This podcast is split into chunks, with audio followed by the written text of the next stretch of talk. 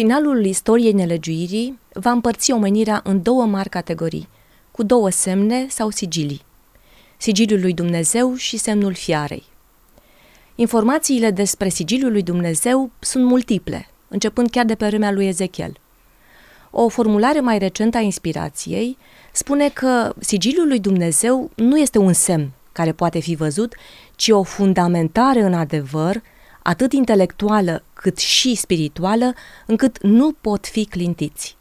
Să analizăm puțin această declarație. Declarația ei legată de sigiliul lui Dumnezeu vine din înțelegerea faptului că el nu este un semn vizibil, nu este o pecetă așezată pe frunte ca să o vadă oricine, ci, așa cum spune aici, o fundamentare în adevăr, în așa fel încât nu vor putea fi clintiți. Ce înseamnă asta o fundamentare în adevăr? De ce vorbește ea în felul ăsta? Ce adevăr? În lumea noastră de astăzi, toată lumea are adevărul. Toate bisericile au adevărul. Toate partidele politice au adevărul. Ziarele predică și propagă adevărul.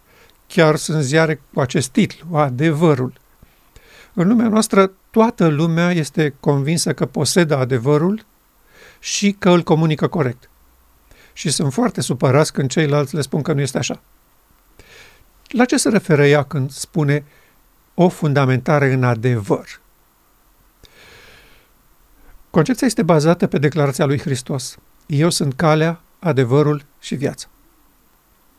La el ne referim când vrem să cunoaștem, să înțelegem, să apreciem corect realitatea lumii noastre. Ce a fost cu omul Iisus Hristos? Cine a fost el? Pentru ce a venit?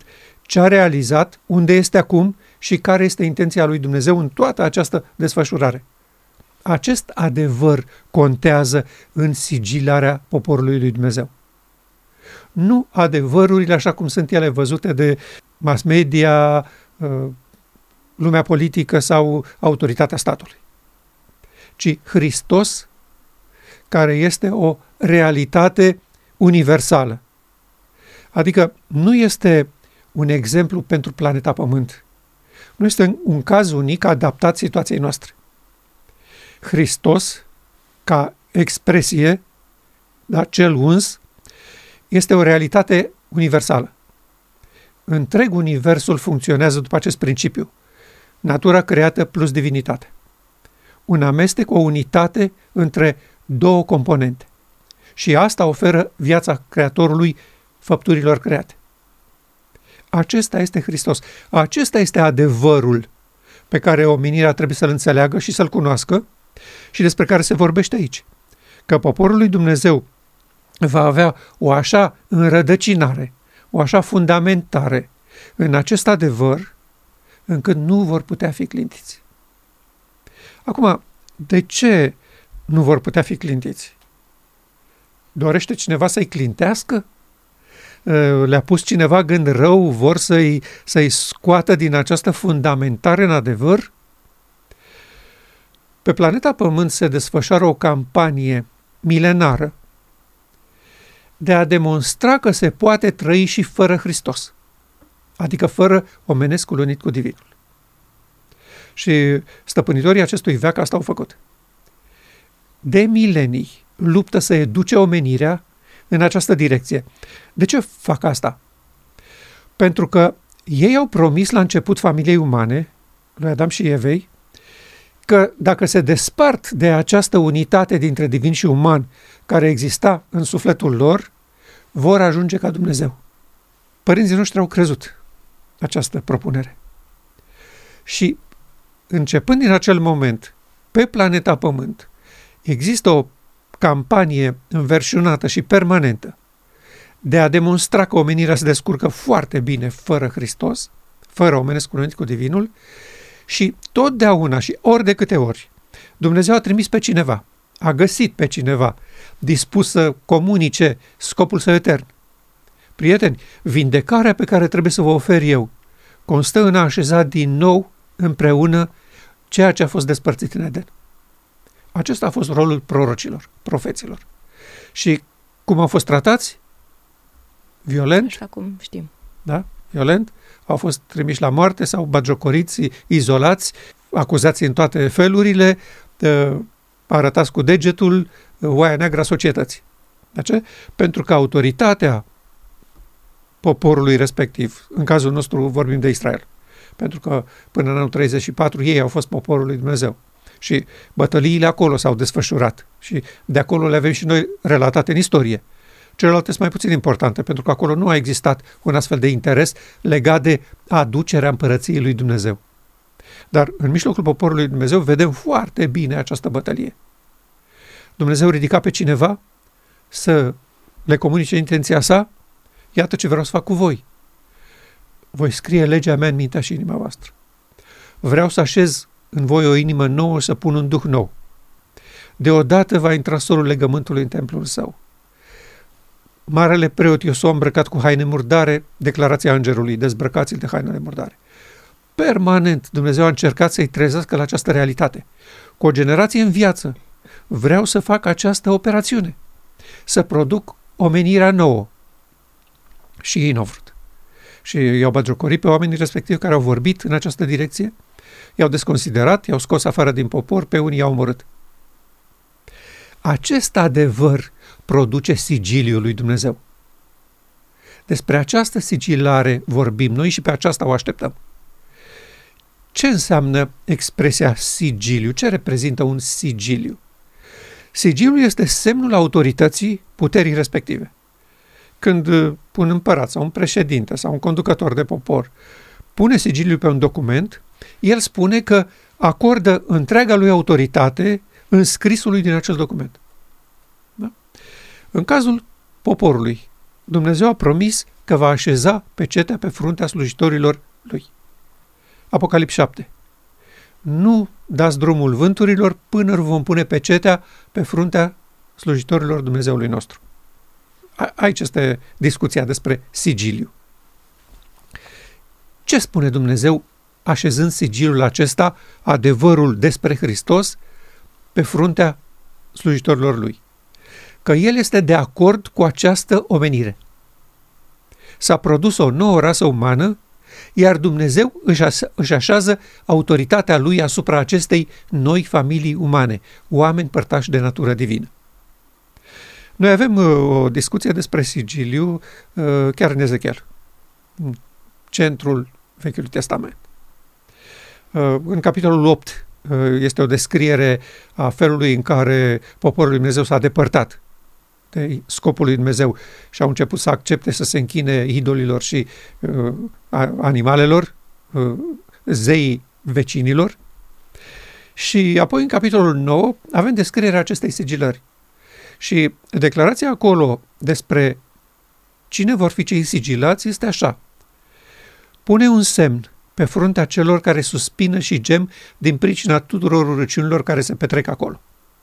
Implică acest uh, sigiliu atât o parte interioară cât și exterioară? Adică uh, în interior se produc niște lucruri care vor fi vizibile și în exterior? Da, dar sigiliul nu este un semn exterior. Asta spune ea aici. Este exact. o fundamentare în adevăr, atât intelectuală cât și spirituală, încât nu pot fi clintiți. Ce înseamnă intelectuală și spirituală? Adică înțelegi despre ce este vorba, și accepti schimbarea și intervenția lui Dumnezeu.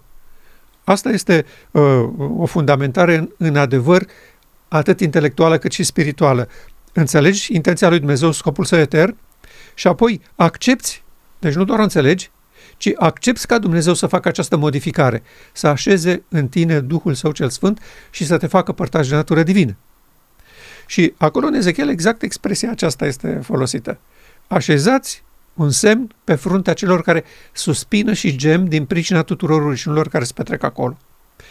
Ce urăciuni se petrec acolo? De ce aceștia le văd și restul populației nu le văd? De ce conducătorii din Ierusalim, din cetatea respectivă, nu vedeau urăciunile? Pentru că evenimentul de acolo este absolut o previziune despre viitor, pentru timpul nostru, că nu s-a întâmplat niciodată în Israel așa ceva. Lui Ezechiel îi se oferă o imagine despre cum va fi sigilarea la sfârșit. Și uh, conceptele sunt corecte. Un grup de oameni înțeleg adevărul în Hristos și îl acceptă atât intelectual cât și spiritual, și ochii lor li se deschid și văd nelegiuirea în care au trăit ei până atunci și nelegiuirea în care trăiește poporul lor până atunci. Adică, prieteni, noi nu am devenit noua rasă umană, spun ei. Noi nu suntem ceea ce a intenționat Dumnezeu să fim. Noi avem nevoie să primim de la Dumnezeu aur, haină și doctorie. De ce spune inspirația că cernerea asta sau zguduirea în poporul lui Dumnezeu, separarea în două categorii, se va produce datorită apelul martorului credincios? Pentru că acești oameni care au înțeles adevărul în Hristos, constată că ei ca popor, în întregime, nu au aur, haine și doctorie și cheamă poporul la oferta lui Hristos, a martorului credincios. Te sfătuiesc să cumperi de la mine aur, haine și doctorie, pentru că tu nu le ai. Și această chemare va fi întâmpinată cu o foarte puternică rezistență din partea altora. Și aceasta va produce cernerea, zguduirea și clarificarea cine primește semnul sau sigiliul lui Dumnezeu pe frunte. Și noi putem foarte ușor astăzi să constatăm că lucrul se întâmplă sub ochii noștri. Oameni care au acceptat adevărul în Hristos, că ei trebuie să devină oameni părtași natură divină, uniți cu divinitatea în felul acesta, constată că apelul martorului credincios este cât se poate de real și că are componente cât se poate de practice. Nu este o chestiune așa de, a, credem și noi un lucru. Nu. Suntem goi, ticălos, nenorocit, sărac, orb și gol și martorul credincios are soluțiile pe care dorește să le ofere poporului său. Și poporul spune, a, nu se poate așa ceva. Nu va fi niciodată așa ceva. Noi la botez le-am primit pe asta. Le avem. Suntem ai lui Dumnezeu. Avem Duhul. Avem uh, haina. Am primit că noi credem în neprihănirea prin credință. Cum să nu avem haina?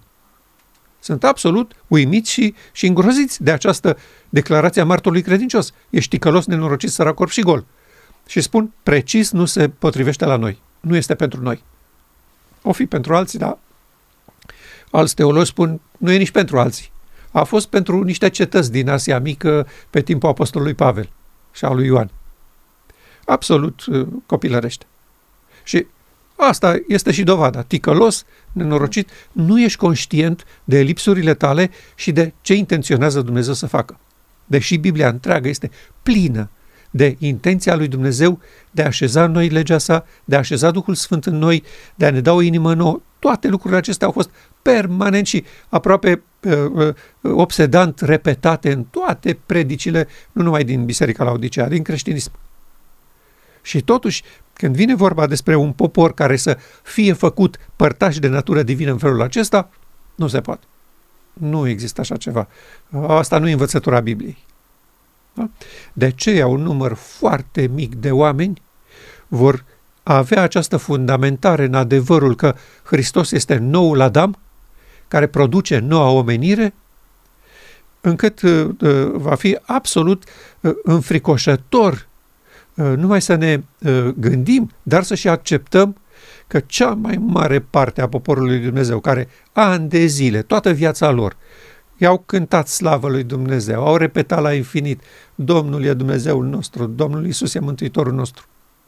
Să se ridice acum împotriva scopului său etern și să-l împiedice să-și facă această formidabilă operațiune care se încheie cu așezarea semnului lui Dumnezeu pe frunțile lor. Și aici vreau să subliniem puțin acest lucru încă o dată. Uh, nu este vorba despre un semn vizibil, așa cum nici în cazul semnului fiarei nu este vorba despre un semn vizibil, așa cum se vehiculează astăzi în toată lumea asta, care a, a făcut din semnul fiarei subiectul numărul unu pe planetă. Nu este un semn vizibil. Apocalipsa lui Ioan este o carte metaforică și vorbește despre lucruri care trebuie înțelese în lumina adevărului lui Dumnezeu descoperit în toată cartea, în toată Biblia de la Geneza la Apocalips.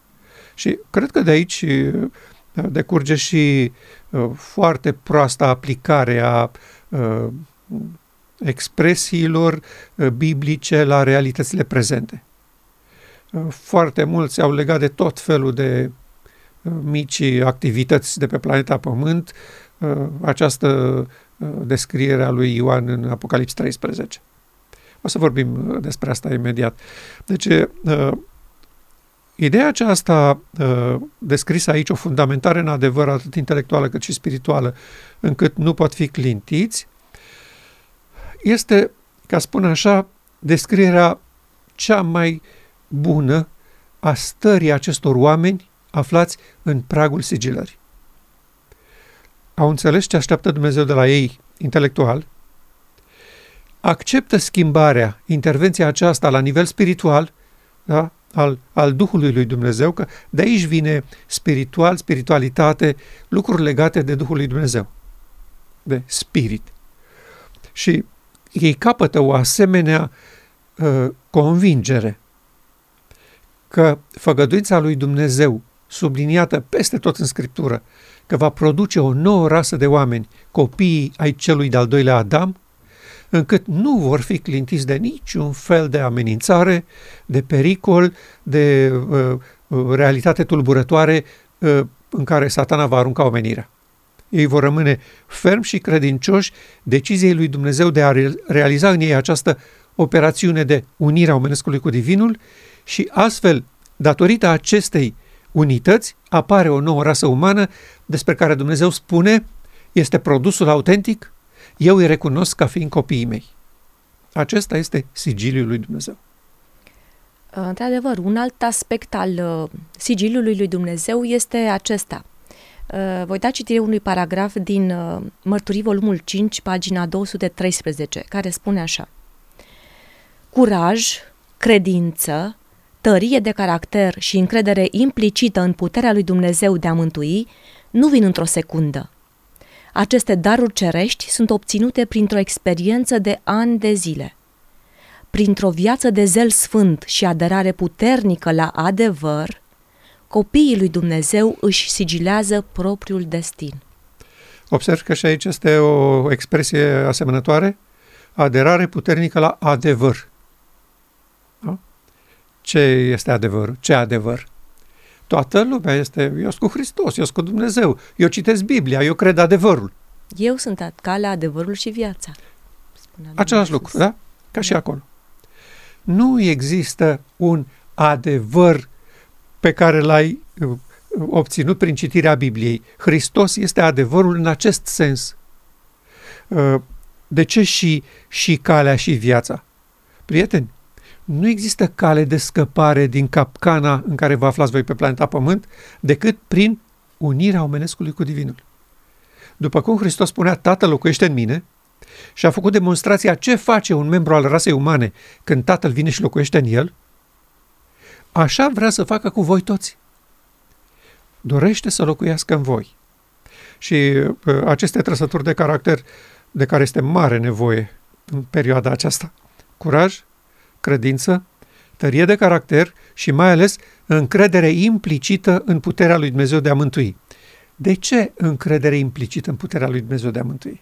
Pentru că altă cale nu este. Și pentru că noi nu prea avem încredere că Dumnezeu mântuiește. Pentru că noi am trăit într-o perioadă de încropeală la odiceană în care Dumnezeu n-a putut să se manifeste sub nicio formă. Și ne-am îmbolnăvit și am murit, uh, am făcut prostii și am pierdut banii sau casa sau ni s-au întâmplat tot felul de lucruri. Și nu am văzut una lui Dumnezeu. Exact în perioadele acelea descrise de Scriptură în istoria lui Israel, când ei se închinau la idol și Dumnezeu dispărea. Și apoi veneau o mulțime de rele și necazuri. Cazul vremii lui Ilie, de exemplu. Probleme după probleme cu un împărat necredincios și o împărăteasă la fel de necredincioasă, Dumnezeu nu era nicăieri. Și concluzia este, ne punem nădejdea degeaba în Dumnezeu, că nu ne mântuiește, nu ne scapă. Ne-am rugat la El, ne-am dus cu mielul la sanctuar, ne-am dus sâmbătă la sinagogă. Nimic. Nu ne-a mântuit. La Odisea vine dintr-o astfel de cruntă robie și pustie a Sinaiului. Întreaga ei existență de după 1888 a fost sărăcie lucie când vorbim despre lucrarea și prezența lui Dumnezeu. Noi tot ce am făcut, am făcut prin putere omenească. Uh, sănătatea, uh, viața, uh, faptele noastre, activitățile, toate sunt după tiparul acestei lumi. Noi n-am avut o experiență și o legătură cu Dumnezeu să-i vedem puterea mântuitoare, puterea lui de a mântui. Nu a existat așa ceva. Am mers la biserică, ne-am trăit viața, ne-am îmbătrânit, am murit. După moarte poate o să mergem în cer. Noi n-am văzut puterea lui Dumnezeu la lucru în toți acești ani. Și acum suntem într-o situație aduși de evenimente, că ea vorbește în contextul sigilării, da? da. Poporul lui Dumnezeu sigilează propriul destin. Suntem aduși într-o situație să căpătăm încrederea pe care n-am avut-o niciodată în puterea lui Dumnezeu de a mântui. Nu în puterea noastră, a oamenilor, a prietenilor, a statului, a spitalului, a supermarketului. Nu, în puterea lui Dumnezeu de a salva. Și aceste lucruri nu vin într-o secundă. Lucrurile acestea trebuiesc experimentate. De aceea e nevoie de înțelegerea intenției lui Dumnezeu și apoi de acceptarea noastră să începem să trăim în acest mod, dependenți de Dumnezeu 100%. Și uh, continuarea este asta, printr-o viață de zel sfânt și aderare puternică.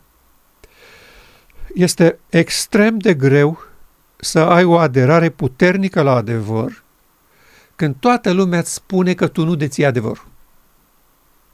Că nu e așa cum crezi tu. Ce aderare puternică să ai când de la teologii de vârf ai bisericii creștine, ai bisericii la Odiseea, ă, pastorul local, comitetul local, îți spun, tu n-ai înțeles corect adevărul. De unde să vină această aderare puternică la adevăr?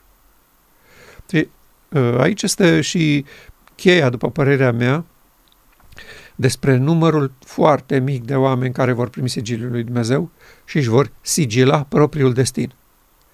Aceștia vor avea o înțelegere a adevărului unică în istorie. Nu s-a mai întâmplat niciodată, că altfel se termina istoria dacă se întâmpla. Și înțelegerea lor despre Hristos este complet diferită de a celor din jur. Pentru că dacă aceia ar avea adevărul, aceia ar fi sigilați. Și am avea o mulțime de oameni sigilați și o rămășiță nesemnificativă de oameni pierduți. Asta ar fi logica. Ori nu. Noi avem un număr foarte mic de oameni care sunt sigilați și marea majoritate care vor fi pierduți. De ce?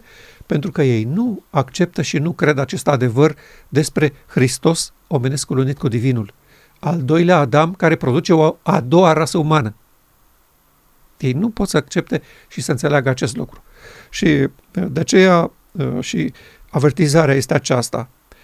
De obicei, când oamenii au o părere diferită de aceea oficială, uh, ei startați cu degetul. Uh, de unde vine expresia erezie? De ce sunt acuzați oamenii de pierderea credinței, de apostazie? Își pierd încrederea sau își modifică credința despre opinia populară despre adevăr. Da? Dintr-o dată devii indezirabil. Tu nu mai gândești ca noi. Tu ești altfel. Și imediat este izolată persoana respectivă se produce un lucru uimitor acum la sfârșitul timpului. Un grup de oameni încep să aibă o altă concepție despre Hristos decât au avut părinților, strămoșilor sau colegilor de astăzi. Și acest lucru nu este acceptabil. De aceea, ei trebuie să aibă o aderare puternică la adevăr în fața oricăror amenințări, pentru că bătăliile nu sunt cu oamenii. Stăpânitorii acestui veac trebuie să demonstreze că se poate trăi fără Dumnezeu locuind în noi, că așa vom ajunge Dumnezei și fac tot ce se poate ca să aducă omenirea la nivelul următor, prin tehnologie, și ei vor rămâne un grup destul de mic, izolat și acuzat de toți ceilalți. Voi v-ați depărtat de la realitate. Voi trăiți într-o lume inexistentă. V-ați creat un adevăr care să vă placă vouă și nu țineți cont de realitatea concretă. Asta pe care o trăim noi toți. Și care este realitatea concretă pe care o trăiesc ei toți? Ei toți sau cea mai mare parte dintre ei, majoritatea zdrobitoare, nici nu știu ce se întâmplă pe planeta Pământ. Nu cred că o, o, o specie de îngeri au pus stăpânire pe planeta Pământ, că ei controlează tot ce se întâmplă aici, că de la ei vin deciziile și decretele și că ei și-au luat răspunderea ducerii omenirii la nivelul superior. Cei mai mulți nu știu asta. Pentru ei, realitatea concretă este asta. Uh, ce facem noi oamenii? Bun, ne-am îmbolnăvit, găsim o soluție, facem un medicament, ne vindecăm. Astea sunt realitățile. Uh, avem o problemă cu clima, bun, rezolvăm problema, uh, oprim mașinile să nu mai circule. Bun, avem o problemă cu un produs, îl închidem. De ce este numit pomul cunoștinței binelui și răului? Că tot ce am făcut noi pe planeta asta Pământ, la început a părut bun și după puțin timp s-a dovedit că e rău. Noi avem un exemplu chiar acum, trăim această realitate, chiar în prezentul ăsta absolut uh, aberant și uimitor. Tehnologia, nu? Exact, exact. Uh, am construit în anii trecuți centrale nucleare Uh, centar, centrale termice pe cărbune, pe gaze. De ce? Să îmbunătățim viața poporului. Să nu se mai chimnuie omul, să spargă lemne, să bine să bage pe foc, să pună să gătească. Nu, îi dăm în casă. Gaze, curent electric, modernizăm viața. Și ani de zile societatea s-a bucurat de această modernizare a vieții. Viața, într-adevăr, într-un fel s-a ușurat pentru cea mai mare parte a populației care a avut acces la aceste noi uh, îmbunătățiri ale societății, ziarele au cântat aceste mărețe realizări ale științei, uh, laude peste tot, aprecieri peste tot, toată lumea bucuroasă. Vine acum timpul, trec ani, trec 30, 40, 50 de ani și vine timpul când lumea zice mare greșeală. Mare greșeală cu toate astea. Trebuie neapărat să le oprim. Trebuie să găsim alte surse de energie unele mai verzi, că astea mai maro nu mai fac față. Da? da? Facem ceva care credem că este bun și peste 30, 40, 50 de ani constatăm că este foarte rău. Așa se întâmplă astăzi cu tehnologia informației. Astăzi considerăm că e un lucru formidabil. Vai de mine! Avem televiziune și în casă. Facem televiziune de la noi din casă. Telefoane, comunicăm ușor. Uh, orice. Foarte simplu. Uh, medicamente pe baza tehnologiei informației. Vai de mine, toată lumea cântă slavă și laude acestei noi revoluții umane. Din păcate, nu o să mai avem timp să constatăm cât de devastatoare va fi. Efectele lor da. pe termen lung. Că se, se va încheia mai repede decât să avem timp. Dar văzând în urmă ce am făcut, poate ne vine mintea la cap. Și poate înțelegem că Ceea ce astăzi lăudăm și aplaudăm, mâine o să, o să ne văităm și o să constatăm cât de amarnic a fost greșeala de a impune o astfel de tehnologie. De aceea noi spunem că nu există soluție pentru rasa umană sub conducerea și stăpânirea acestor duhuri necurate. Doar revenirea planetei Pământ la noua omenire intenționată de Dumnezeu și la sigiliul lui Dumnezeu, aprobarea lui că omenirea este sănătoasă doar când este împreună cu divinitatea, omenescul unit cu divinul. Pe de altă parte, Scriptura vorbește și de un sigiliu sau semn al fiarei în Apocalips 13. De la versetul 11. Apoi am văzut ridicându-se din pământ o altă fiară, care avea două coarne ca ale unui miel și vorbea ca un balaur. Ea lucra cu toată puterea fiarei din tâi înaintea ei și făcea ca pământul și locuitorii lui să se închine fiarei din tâi, a cărei rană de moarte fusese vindecată. Săvârșea semne mari, până acolo că făcea chiar să se coboare foc din cer pe pământ în fața oamenilor. Și amăgea pe locuitorii pământului prin semnele pe care îi se dăduse să le facă în fața fiarei. Ea a zis locuitorilor pământului să facă o icoană fiarei, care avea rana de sabie și trăia. I s-a dat putere să dea suflare icoanei fiarei, ca icoana fiarei să vorbească și să facă să fie omorâți toți cei ce nu se vor închina icoanei fiarei. Și a făcut ca toți, mici și mari, bogați și săraci, slobozi și robi, să primească un semn pe mâna dreaptă sau pe frunte și nimeni să nu poată cumpăra sau vinde fără să aibă semnul acesta, adică numele fiarei sau numărul numelui ei. Aici e înțelepciunea.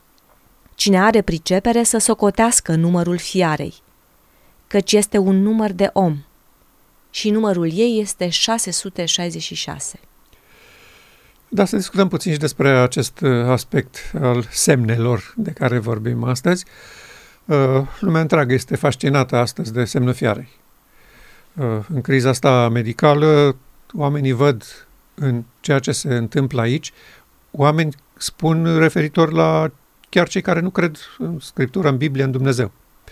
Ei toți constată că ce se întâmplă sub ochii lor se potrivește perfect cu descrierea asta din Apocalips. Apocalips. Da.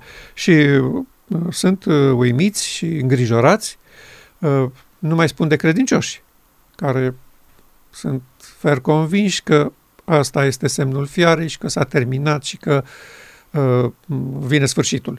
Uh, chiar între noi, în mijlocul bisericii la Odiseea, ca să spunem așa, uh, dezbaterile sunt serioase și uh, chiar am ascultat uh, recent uh, câteva discuții pe acest uh, subiect.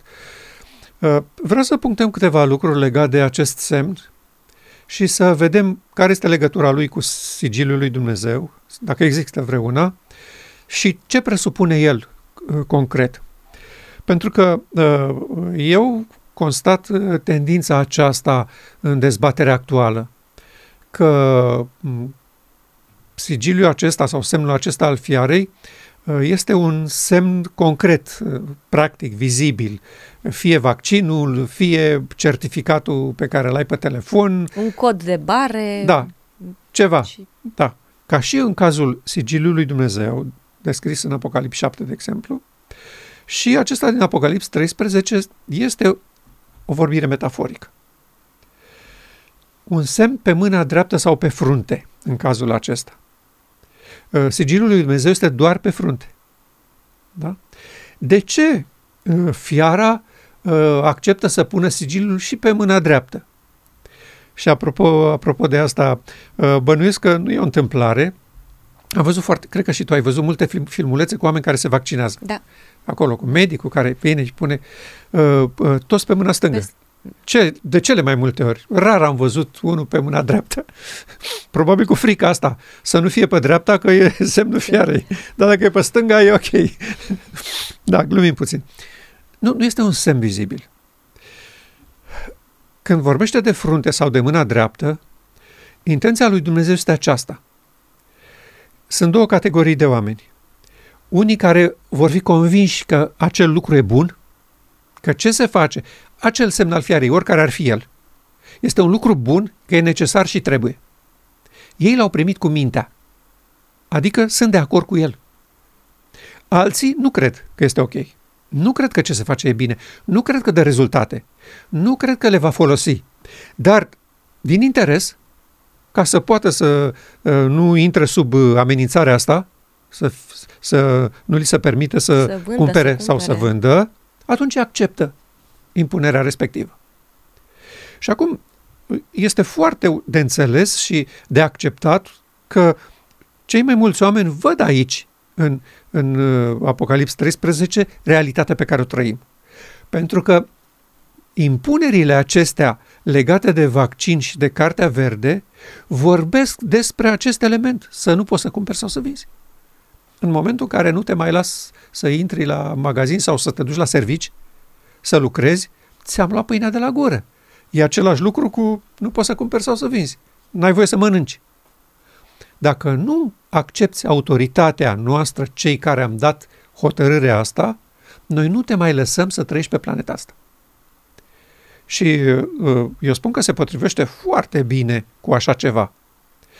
Numai că uh, semnul acesta nu reprezintă un lucru concret, ci este vorba despre acceptarea autorității fiarei față cu autoritatea lui Dumnezeu. Aici este bătălia. Acum, uh, în general creștinii și mai ales adventiștii consideră că decretul ăsta e făcut pentru ei. Deci va veni ceva care să le pună lor probleme, să-i amenințe pe ei să nu fie de partea lui Dumnezeu. Și că ăsta este scopul decretului. Ori, textul de aici nu ne permite să acceptăm o astfel de imagine. El spune foarte clar, versetul 16, a făcut ca toți, mici și mari, bogați și săraci, sloboși și robi. Aici nu vorbește despre credincioși. Nu vorbește despre creștini. Nu vorbește despre adventiști. Vorbește despre întreaga populație a globului. Trebuie să se supună de la cel mai mic până la cel mai mare. Asta este intenția. Ce spune stăpânitorul acestei lumi care dă decretul ăsta? Că el dorește să clarifice lucrurile pe planeta Pământ, că există prea multă confuzie și dezbinare, în special cu privire la credință. Și el spune așa, eu vreau să știu dacă locuitorii planetei Pământ, indiferent de ce credeți și de unde vin, musulmani, creștini, iudei, atei, vrăjitori, nu mă interesează credința lor. Vreau să știu dacă ei se supun autorității mele sau nu. Dacă acceptă fără crâgnire autoritatea mea și deciziile pe care le iau pe planeta asta. Pentru că intenția mea este să le fac un bine, să-i ajut. În toate felurile posibile.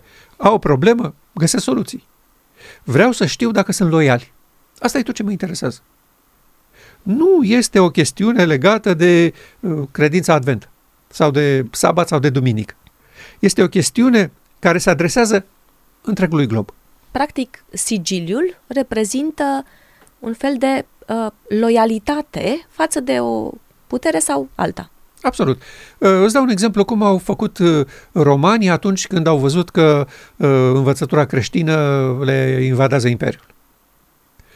Au hotărât că aceasta este o învățătură greșită, că nu este ok cu ea și cezarul a vrut să știe dacă cetățenii imperiului sunt loiali lui sau nu. Și cum au procedat? În fiecare localitate, în prezența reprezentantului Romei, pretorul sau cineva de la, de la curte, stătea în fața unei urne și toți locuitorii cetății, satului respectiv, orașului respectiv, trebuiau să vină și să ia un bob de tămâie și să-l arunce în această urnă care ardea. Da? Și prin aceasta el spunea că este loial cezarului. Se supune autorității cezarului vremii, vremii exact. respective. Da, exact. Și așa s-a întâmplat. Oamenii veneau, luau bobul de tămâie, îl aruncau aici, se scria în dreptul numelui lui că este loial împăratului și plecau acasă liniștit. Cei care nu veneau să pună bobul acolo și să recunoască autoritatea acestui cezar, erau arestați și duși în arenele romane. Era o chestiune de loialitate. Voi credeți și acceptați autoritatea împăratului sau nu? Și autoritatea acestui împărat era autoritatea stăpânitorului acestei lumi. Pentru că el hotăra ce trebuie să facă cezarul sau ce nu trebuie să facă. Deci loialitatea era pentru această putere, practic. La noi, legat de decretul duminical și de legea duminicală și de uh, Apocalips 13, mentalitatea colectivă a fost cam așa. Sună cineva la ușă, bunul credincios adventist se duce, deschide ușa, se trezește în față cu preotul, cu cineva de la primărie și cu milițian, cu poliț- polițistul. Și întreabă, da, cu ce ocazie pe la mine? Și îi spun, am venit cu decretul duminical. Am venit cu semnul fiare. Îl primiți sau nu îl primiți? Și omul întreabă, bun, dar ce înseamnă asta? Păi înseamnă că trebuie să respectați duminica. A, nu pot, nu pot, că eu respect sâmbăta. Bine. Și oamenii pleacă și omul respectiv e însemnat. Da? Nu mai are voie să cumpere sau să vândă. A, cam așa și-au imaginat mulți că o să fie cu decretul duminical. O să fie o chestie vizibilă. Chiar eram uh, uh, uh, amuzat un pic de uh, o caricatură care a circulat prin media zilele astea, sau, mă rog, mai de mult puțin, dar eu am văzut-o recent, uh, o discuție cu un reporter, îl întreabă pe Bill Gates. Uh, bun, ați făcut un vaccin acum pentru, pentru coronavirus, uh, cum o să-l numiți? Ce nume îi dați? Și Bill Gates răspunde, semnul fiarei. Aoleu, chiar așa pe față nu vi se pare că e prea vizibil? Și el zice, nu, la cât de florizată e mintea ăstora, nu o să înțeleagă nimic. Bun, oamenii așa și închipuie. Că cineva o să vină și o să zică, ți-am adus decretul. Accept sau nu accepti? Nu va fi deloc așa. Satana se pregătește de peste 100 de ani. Răgazul pe care Biserica Adventistă i l-a dat după 1888, să ducă omenirea la nivelul ăsta tehnologic, în care lucrurile se vor prezenta cu totul diferit față de cum au așteptat adventiștii. Ei au avut dreptate atunci, în 1888 și înainte puțin, când Soraita a scris tragedia veacurilor. Pentru că dacă poporul nostru la Minneapolis accepta scopul etern al lui Dumnezeu și soliangerul al treilea adusă prin frații Wegener și Jones, iar soliangerul al treilea arată calea în Sfânta Sfintelor, imediat avea loc Marea Zi a Ispășirii pentru cei vii și evident că satana era obligat să acționeze. El știind cu ce să vină John și Wegener, pentru că, evident, i-a ascultat, știau ce discută între ei, ce au înțeles, ce au descoperit. Era la curent cu asta. Știau că este solia îngerului al treilea, îngerii răi. Și înainte să înceapă sesiunea de la Minneapolis, ei deja pregătiseră în Senatul American moțiunea Blair, care era un decret de respectarea duminicii. Era singura modalitate prin care ei puteau să facă diferența asta între cei care îi slujesc Lui Dumnezeu și cei care nu îi slujesc. Că asta erau unealta pe care o aveau atunci. Duminica și sâmbăta. Și de asta Soroait a și scris în cartea ei, publicată în 1888, uh, Tragedia veacurilor, că va fi un decret legat de duminică și de sâmbătă. Ori poporul n-a primit să-l ia și-au bătut joc de ea și satana a zis, ok, stop, gata, nu e nevoie de decret duminical. Imediat s-a stins moțiunea Blair în Senat. Și uh, unul dintre cei care au participat uh, eficient la stingerea ei a fost chiar uh, prietenul nostru Alonso Jones. De atunci, satana n-a mai adus niciun fel de astfel de criză până în momentul de față. De ce? Pentru că nu era cazul. Nu exista un popor care să-l amenințe cu trecerea dincolo de perdea. În acest moment, el are de-a face cu așa ceva în poporul acesta se discută despre lucrarea lui Hristos de dincolo de perdea. Au apărut paragrafele Sorei White ținute ascunse practic din neglijență, că nu le-a uh, scos nimeni din cărți. Uh, din neglijență ținute ascunse despre scopul lui Dumnezeu, despre scopul lui Hristos, să ne arate că omenescul unit cu divinul nu comite păcat, paragraful în care ea spune că uh, Fiul omului este de plin calificat să fie începătorul unei noi omeniri care se va uni cu divinitatea prin părtășie cu natura divină. Și acum, dacă scopul și intenția lui Dumnezeu este să producă omenirea aia autentică din Eden, nu este deloc ciudat și uimitor că satana face toate eforturile să producă și el o altă omenire îmbunătățită. Și cum îmbunătățești decât unind biologicul cu tehnologia, da? digitalul cu trupul uman, Uh, uh, ADN-ul uman cu uh, secvențe de ADN sintetice. Este singura cale, este și cel mai eficient mod de a altera omenirea, îmbunătățind-o, zice el, că el asta vrea, să o îmbunătățească. Și în această intenție a lui de a combate ceea ce a promis Dumnezeu să facă nu este văzută în acest popor deloc n-am auzit nicio discuție în poporul adventist despre această reacție a lui satana pe același tipar. O altă omenire, omenirea 2.0. Deși literatura și media este plină de uh, intențiile transumaniste, nu vorbim aici despre niște uh, savanți din laborator cu capul în nori. Noi vorbim aici despre Forumul Economic Mondial – toți conducătorii lumii la cel mai înalt nivel se întâlnesc acolo și plănuiesc. Ei au propus marea resetare a omenirii, schimbarea omenirii și ducerea ei la nivelul superior prin tehnologie. Deci nu, nu sunt astea vorbe ale unora. S-au trezit unii uh, sperând să uh, introducă ei chipuri în creier. Nu, nu e vorba de așa ceva.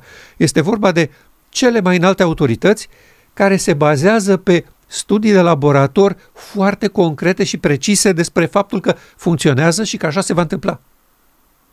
Deci ei chiar vor să intervină asupra software-ului vieții pe care au declarat că l-au spart, adică l-au decodificat, știu cum să intre în el, știu cum să producă secvențele ca să modifice orice, de la orice boală, cancer, sida și altele, până la moarte. Da? Deci modificăm secvențele ca să nu mai îmbătrâniți. Și jocul ăsta uh, nu sunt primii care îl fac. Cei de dinainte de potop s-au jucat cu exact același lucruri. Vreau să uh, discut puțin uh, aspectul acesta acum, că în poporul nostru discuția despre semnul fiarei se limitează la asta. Are de-a face cu porunca a patra sau cu una din poruncile lui Dumnezeu? Adică, dacă se dă un decret de ăsta duminical sau semnul fiarei, că despre semnul fiarei e vorba aici, mă afectează pe mine împăzirea poruncilor? Eu am ascultat chiar recent uh, o dezbatere între un teolog adventist și un medic adventist. Uh, ei comunicau legat de acest lucru. Uh, semnul ăsta al fiarei are de-a face cu legea lui Dumnezeu sau nu? Că dacă are, într-adevăr, pot și eu să accept că e semnul fiarei. Sigur, discutau despre vaccin, uh, certificat și uh, obligativitatea de a avea în toate domeniile vieții uh, certificatul ăsta verde. Și voiau să convingă pe membrii, pe frații lor, că nu este vorba despre așa ceva, că vaccinul sau certificatul nu reprezintă Apocalips 13. Și întrebarea teologului pentru medic era aceasta – are vreo legătură cu vreuna din poruncile lui Dumnezeu? Mă împiedică pe mine să păzesc una din porunci semnul respectiv? Că dacă nu, atunci nu e semnul fiarei. Clar. Și deși fratele medic mai încerca să mai spună, dar totuși sunt niște rezerve în legătură cu vaccinarea, sunt niște probleme. Teologul imediat intervenea, nu, nu, mă interesează asta. Are de-a face cu vreuna din porunci? Și fratele medic trebuia să recunoască, nu, nu are de-a face cu niciuna din porunci. Adică ei spuneau așa, obligativitatea vaccinării sau obligativitatea certificatului verde afectează vreuna din porunci în ceea ce mă privește pe mine? Și răspunsul lor după îndelunga uh, dezbatere a fost nu. Sub nicio formă nu are legătură cu niciuna din poruncile lui Dumnezeu.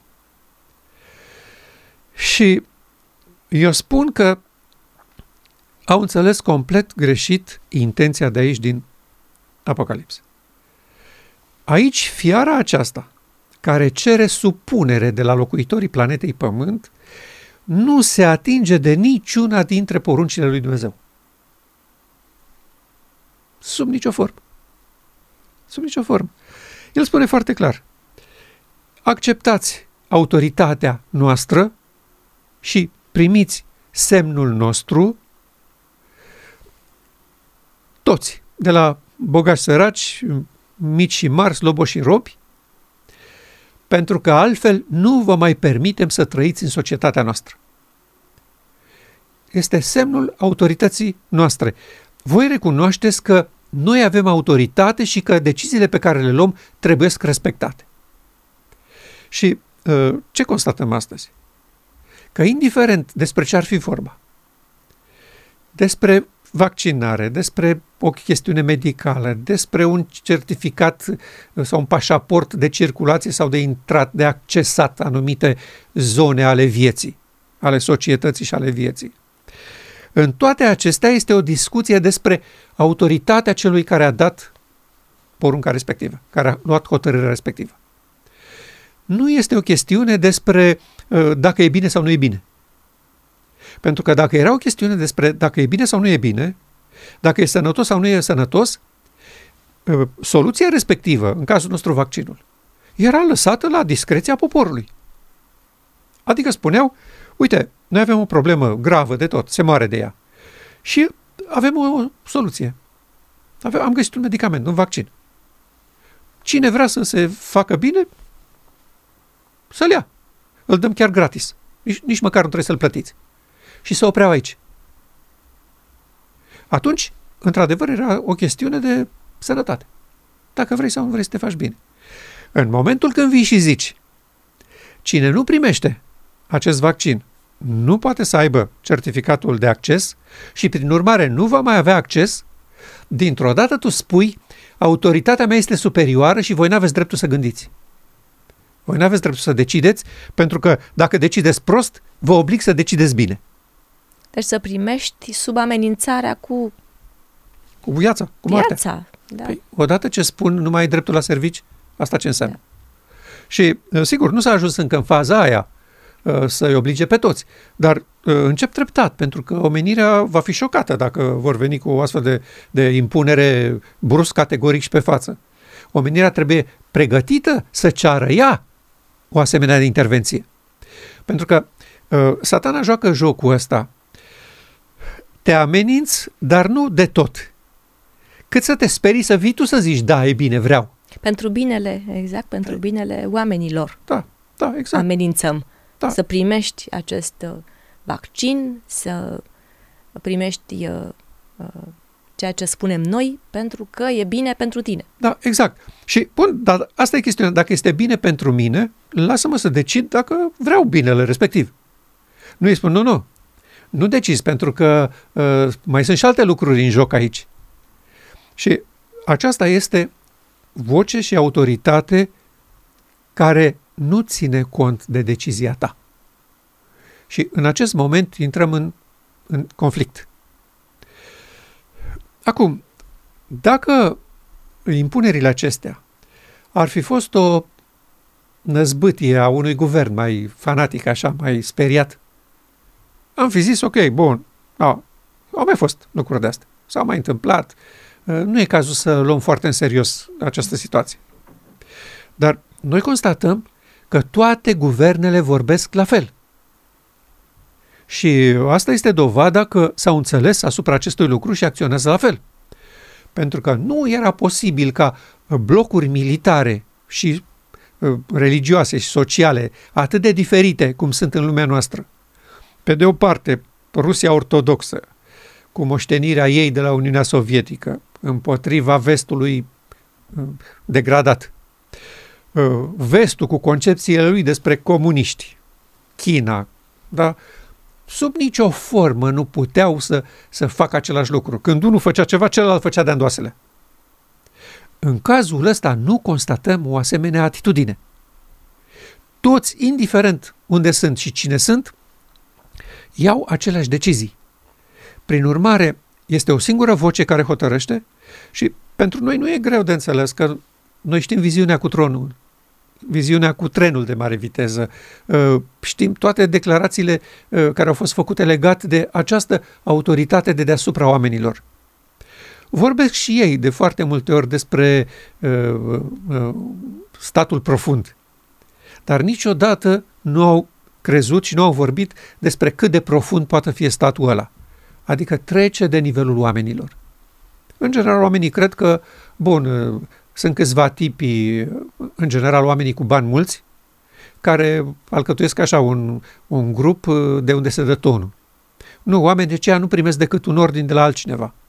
Sigur că prin ei se dă tonul în, în guvernele mondiale, dar stăpânitorii acestui veac sunt autenticii proprietarii planetei Pământ. Ei hotărăsc ce se întâmplă cu planeta Pământ. De aceea Domnul Hristos spunea, vine stăpânitorul acestei lumi și în mine nu găsește nimic. Despre cine vorbea? Despre cezarul de la Roma? Despre Pilat? Despre uh, Sinedriul lui Caiafa? Nu, nu. Vorbea despre nivelul superior, despre the deep state. Despre ei vorbeau și acolo se iau deciziile. E bun, de la acest nivel vine interogarea planetei Pământ de la orice nivel. Mici și mari, bogați și săraci, nu este pentru creștini. Este pentru oricine. Vă dau un test?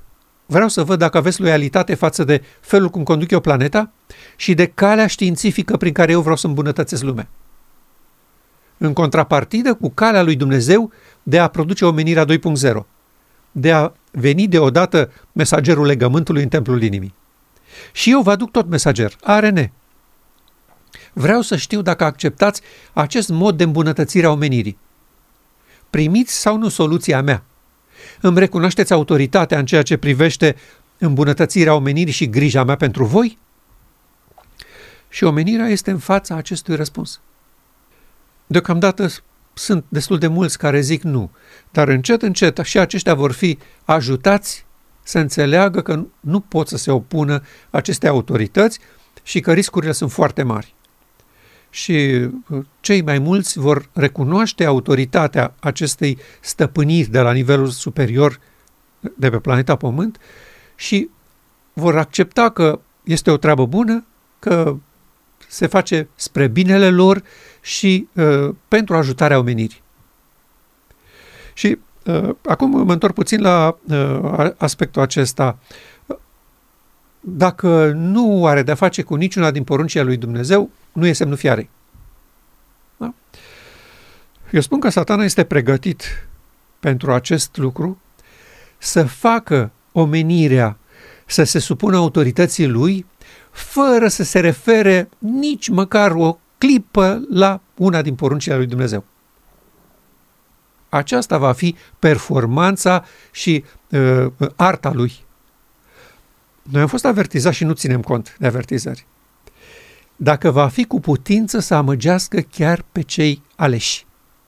Ăsta este și limbajul lui Ioan în Apocalipsa și limbajul Domnului Hristos din Evanghelii. Da? Dacă va fi cu putință chiar pe cei aleși. Cum îi păcălești pe cei aleși? Că nu merge, ăștia știu de legea lui Dumnezeu. Ăștia știu de porunci. Ăștia știu că uh, legea lui Dumnezeu este o transcriere a caracterului lui. Este sigiliul lui. Porunca a patra este semnul autorității divine. Cum îi păcălești pe ăștia? Nu poți să-i păcălești venind și spunând păziți duminica. Că nu-i păcălești, ori să spună nu. Uh, nu numai ei. Ori să spună o mulțime de, de uh, evrei nu, pentru că noi păzim sâmbătă, nu păzim duminica voastră, or să spună o mulțime de musulmani, nu, pentru că noi păzim vinerea, nu păzim nici sâmbătă, nici duminica. Or să spună o mulțime de atei, noi nu păzim nicio zi. Ei, el are pregătită și deja vedem cum funcționează astăzi. O tehnică impecabilă de a-i face pe toți, mici și mari, bogați și săraci, indiferent de credința lor, să se închine lui, să fără se... să se atingă de ei exact, și la de nivel porunci. teologic. Da, de porunci sau de credințele lor uh, particulare. Uh, eu am citit câteva paragrafe din uh, uh, cartea aceea scrisă de doamna Alice Bailey, împreună cu un demon, în care ei spun foarte clar că noua ordine mondială, asta în care deciziile se iau la vârf, și noi astăzi vedem că decizii se iau la vârf. Nu se va lega de credințele și specificitățile personale ale popoarelor sau ale credințelor. Adică nimeni nu va zice, băi, credința ta e proastă, trebuie să o abandonezi în favoarea credinței mele. Nu. Atâta timp cât credința respectivă recunoaște autoritatea planetei Pământ și să supune ei și îndeamnă pe membrii ei să accepte hotărârile și deciziile pe care le ia această autoritate, sunt bine mersi, sunt primiți. Nu avem nimic cu voi. Uh, catolici, baptiști, pentecostali, adventiști, ortodoxi, musulmani, acceptați deciziile pe care le ia stăpânirea acestei lumi cu privire la sănătatea voastră? Da, acceptăm. Mulțumim frumos!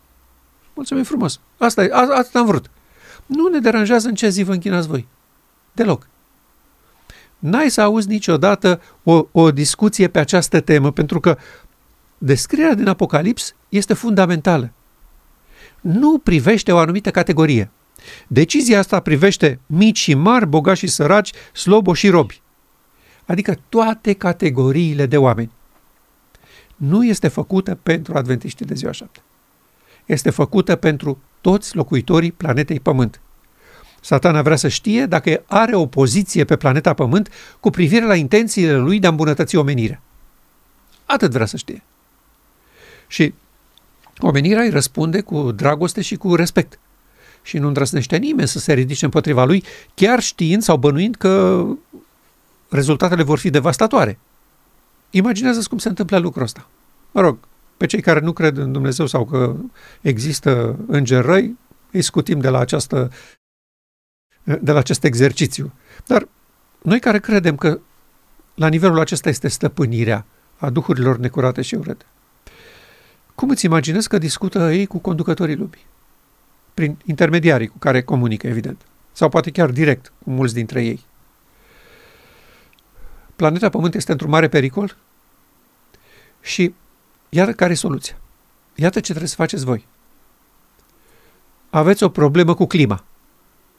Ați distrus ecosistemul prin toate uh, tehnicile voastre și industria voastră și felul în care ați trăit și mulțire fără rost. Iată ce aveți de făcut. Intervenții drastice, schimbarea radicală a modului de viață al rasei umane, dacă vreți să trăiți. Dacă vreți să mențineți specia asta, rasa umană, în viață. Pentru că noi vă spunem că ce faceți voi e devastator. Nu le spune că ce faceți voi, noi v-am pus să faceți. Da? Acum 50-100 de ani, când a început tehnologia asta și uh, revoluția asta industrială, cu automobile, cu cărbune, cu curent electric, cu... Cine i-au pus pe oameni? Cine stăpânea omenirea în acel moment? Ei. De ce nu le-au spus stop, stop, stop? Nu e bine ce faceți. Nu, pentru că, uite, peste 60 de ani, uite unde o să ajungeți. Unde să ajungeți, da, nu, nu le prezenta așa. Nu, atunci, situația. în slăvi au cântat asta. Vai de mine, ce îmbunătățire am adus noi rasei umane. I-am scos de la car și căruță, de la boi, de la oi, i-am făcut oameni, i-am îmbrăcat în costume frumoase, merg la servici cu, cu geanta, cu poșeta, cu, cu laptopul. Da? Foarte, foarte roz au, au cântat. Eu am trăit perioada aceea. Sunt născut în 52, deci îți dai seama. Am auzit toate sloganurile astea despre extraordinara îmbunătățirea vieții umane. Și acum vin și spun ce ați făcut voi e greșit și trebuie schimbat total. Și întrebarea noastră este, bun, și schimbăm total cu pierderile fantastice de vieți omenești și uh, găurile în economie ireparabile. Dar îi spun, nu, resetăm, facem totul de la zero mai bine. Asta este Build Back Better al uh, Comisiei Europene și al americanilor și mare resetare. Tăiem tot, stricăm tot și construim de la zero mai bine. Hotărârea este de la același nivel superior. Și nu este decât o amăgire, omenirea nu va înainta și nu va progresa, poți să-i aduci tu infrastructura din cer de la Bunul Dumnezeu oamenii egoiști, răi, bănuitori, ă, neserioși. Pentru că asta este omenirea cu legea păcatului și a morții. Asta nu se poate modifica. Orice infrastructură ai aduce tu pe planeta Pământ, poți să iei de aici și să-i duci pe planetă unde nu există nelegiuire, stricăciune, poluare și nimic. Oamenii ăștia o vor distruge în cel mai scurt timp. Pentru că asta face rasa umană. Iar la acest nivel al legii păcatului și a morții, Omenirea aceasta și stăpânitorii ei nu au nicio soluție. Pentru că unica soluție este instalarea sistemului de operare divin în templul inimii. Aceasta este soluția lui Dumnezeu. Și acum uh, vreau să uh, citim un paragraf foarte interesant uh, din Mărturii, volumul 5. Sunt câteva idei aici interesante. Vrăjmașul face pregătiri pentru ultima lui campanie împotriva bisericii. El s-a deghizat atât de bine încât mulți abia mai cred că el există. Cu atât mai puțin pot fi convinși de activitatea și puterea lui imitoare. Și noi constatăm lucrul ăsta. În toate dezbatirele astea din ultimii doi ani, n-am auzit odată în Biserica Adventistă că asta ar fi sprava lui satana. Odată n-am auzit. Deci ei tratează lucrurile ca și când el nu există. Ca și când n-a făcut nimic. Interesant ei au uitat în mare măsură raportul isprăvilor lui trecute. Iar când face o nouă mutare, ei nu vor recunoaște că este vorba de vrăjmașul lor, șarpele cel vechi, ci îl vor considera ca fiind un prieten, unul care face o lucrare bună. Extraordinar. Îl vor considera ca fiind prieten. Da? Iată, de doi ani observăm mutarea. Da? Când satana face o mutare nouă, ei nu vor recunoaște că e vorba de vrăjmașul lor. Care a fost mutarea lui satana? Dați drumul la nebunia asta cu un virus mortal, propagandă în toată mass media internațională, speriații de moarte, produceți câteva cazuri mortale la spital și îngroziții și apoi obligații să se vaccineze și să accepte îmbunătățirea sistemului software-ului vieții. Eu vin cu vindecarea. Da, imediat, un prieten. Și eu am auzit membrii acestui popor spunând, mulțumim lui Dumnezeu că ne-a trimis un vaccin. Da? Vorbea despre Pfizer și Moderna. Da? Îl vor considera un prieten. Nu vor crede că e mâna lui. Nu vor crede că este operațiunea lui. Da? Bun, pe atei îi înțeleg. Pentru ei nu există Dumnezeu, nu există satana, singura explicație este cea oficială. Ne-am trezit de la lilieci cu un virus mortal, oamenii noștri de știință, creierele noastre cele mai bogate au găsit soluția, ok, asta e, ne vaccinăm. Dar să vină de la cineva care trebuia să știe declarația asta, făcută cu zeci de ani înainte, da? că satana va face o nouă mutare și toți vor fi luați prin surprindere și îl vor crede un prieten care ajută. Da? Astăzi omenirea consideră că oferta asta de, de sănătate este un lucru formidabil, este bine pentru noi. Uh, unii sunt convinși că le redau viața și sănătatea, alții nu prea sunt convinși cu sănătatea, dar le redau viața. Da, accesul la magazine, libera circulație între țări, în societate, la mol și așa mai departe. Noi trăim această realitate. Când satana este considerat în mijlocul poporului lui Dumnezeu un prieten, unul care face un lucru bun. Și acum, dacă intenția lui și proiectul lui este să pară un prieten, cum te aștepți că vine la tine ca un vrăjmaș. Vine ca un prieten. Vreau să-ți fac bine, îți urm- urmăresc binele tău. În toate deciziile pe care va trebui să le luăm, oricât de dure și de aspre ar fi pentru viața obișnuită, toate sunt făcute pentru binele tău. Și ce așteaptă el? Ca omenirea și mai ales Biserica la Odisea să zică, da, într-adevăr, e pentru binele nostru. Tot ce face el este pentru binele nostru.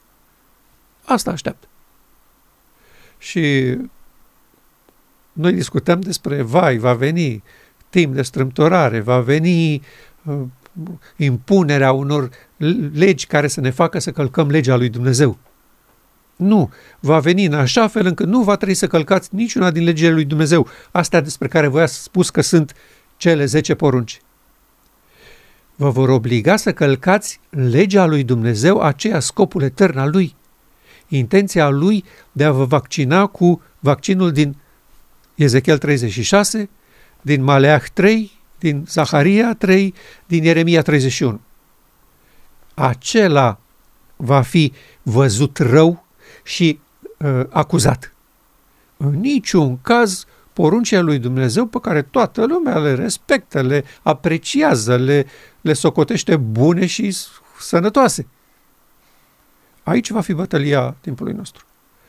Și noi vedem deja că s-a intrat pe această linie în care oamenii sunt ajutați prin amenințare să ia deciziile corecte. Uh, se apropie timpul când nu se va mai accepta nici această libertate de a accepta privind în viitor de frică să nu ajung într-o anumită situație și omenirea va striga cu un singur glas, vrem binele acesta pe care voi, autoritățile, vreți să ne-l faceți. Și în acel moment apele se vor despărți între cei care primesc sigiliul lui Dumnezeu și cei care primesc semnul fiarei. Trăim chiar acele momente și Vrem să fim alături de cauza lui Dumnezeu în această bătălie pentru că Hristos trebuie neapărat să câștige un popor prin care să facă o demonstrație în fața lumii despre ce înseamnă vaccinul oferit de el. Intervenția în ADN-ul uman a Duhului de viață în Hristos. Și pentru acest Duh de viață în Hristos trăim, lucrăm și respirăm.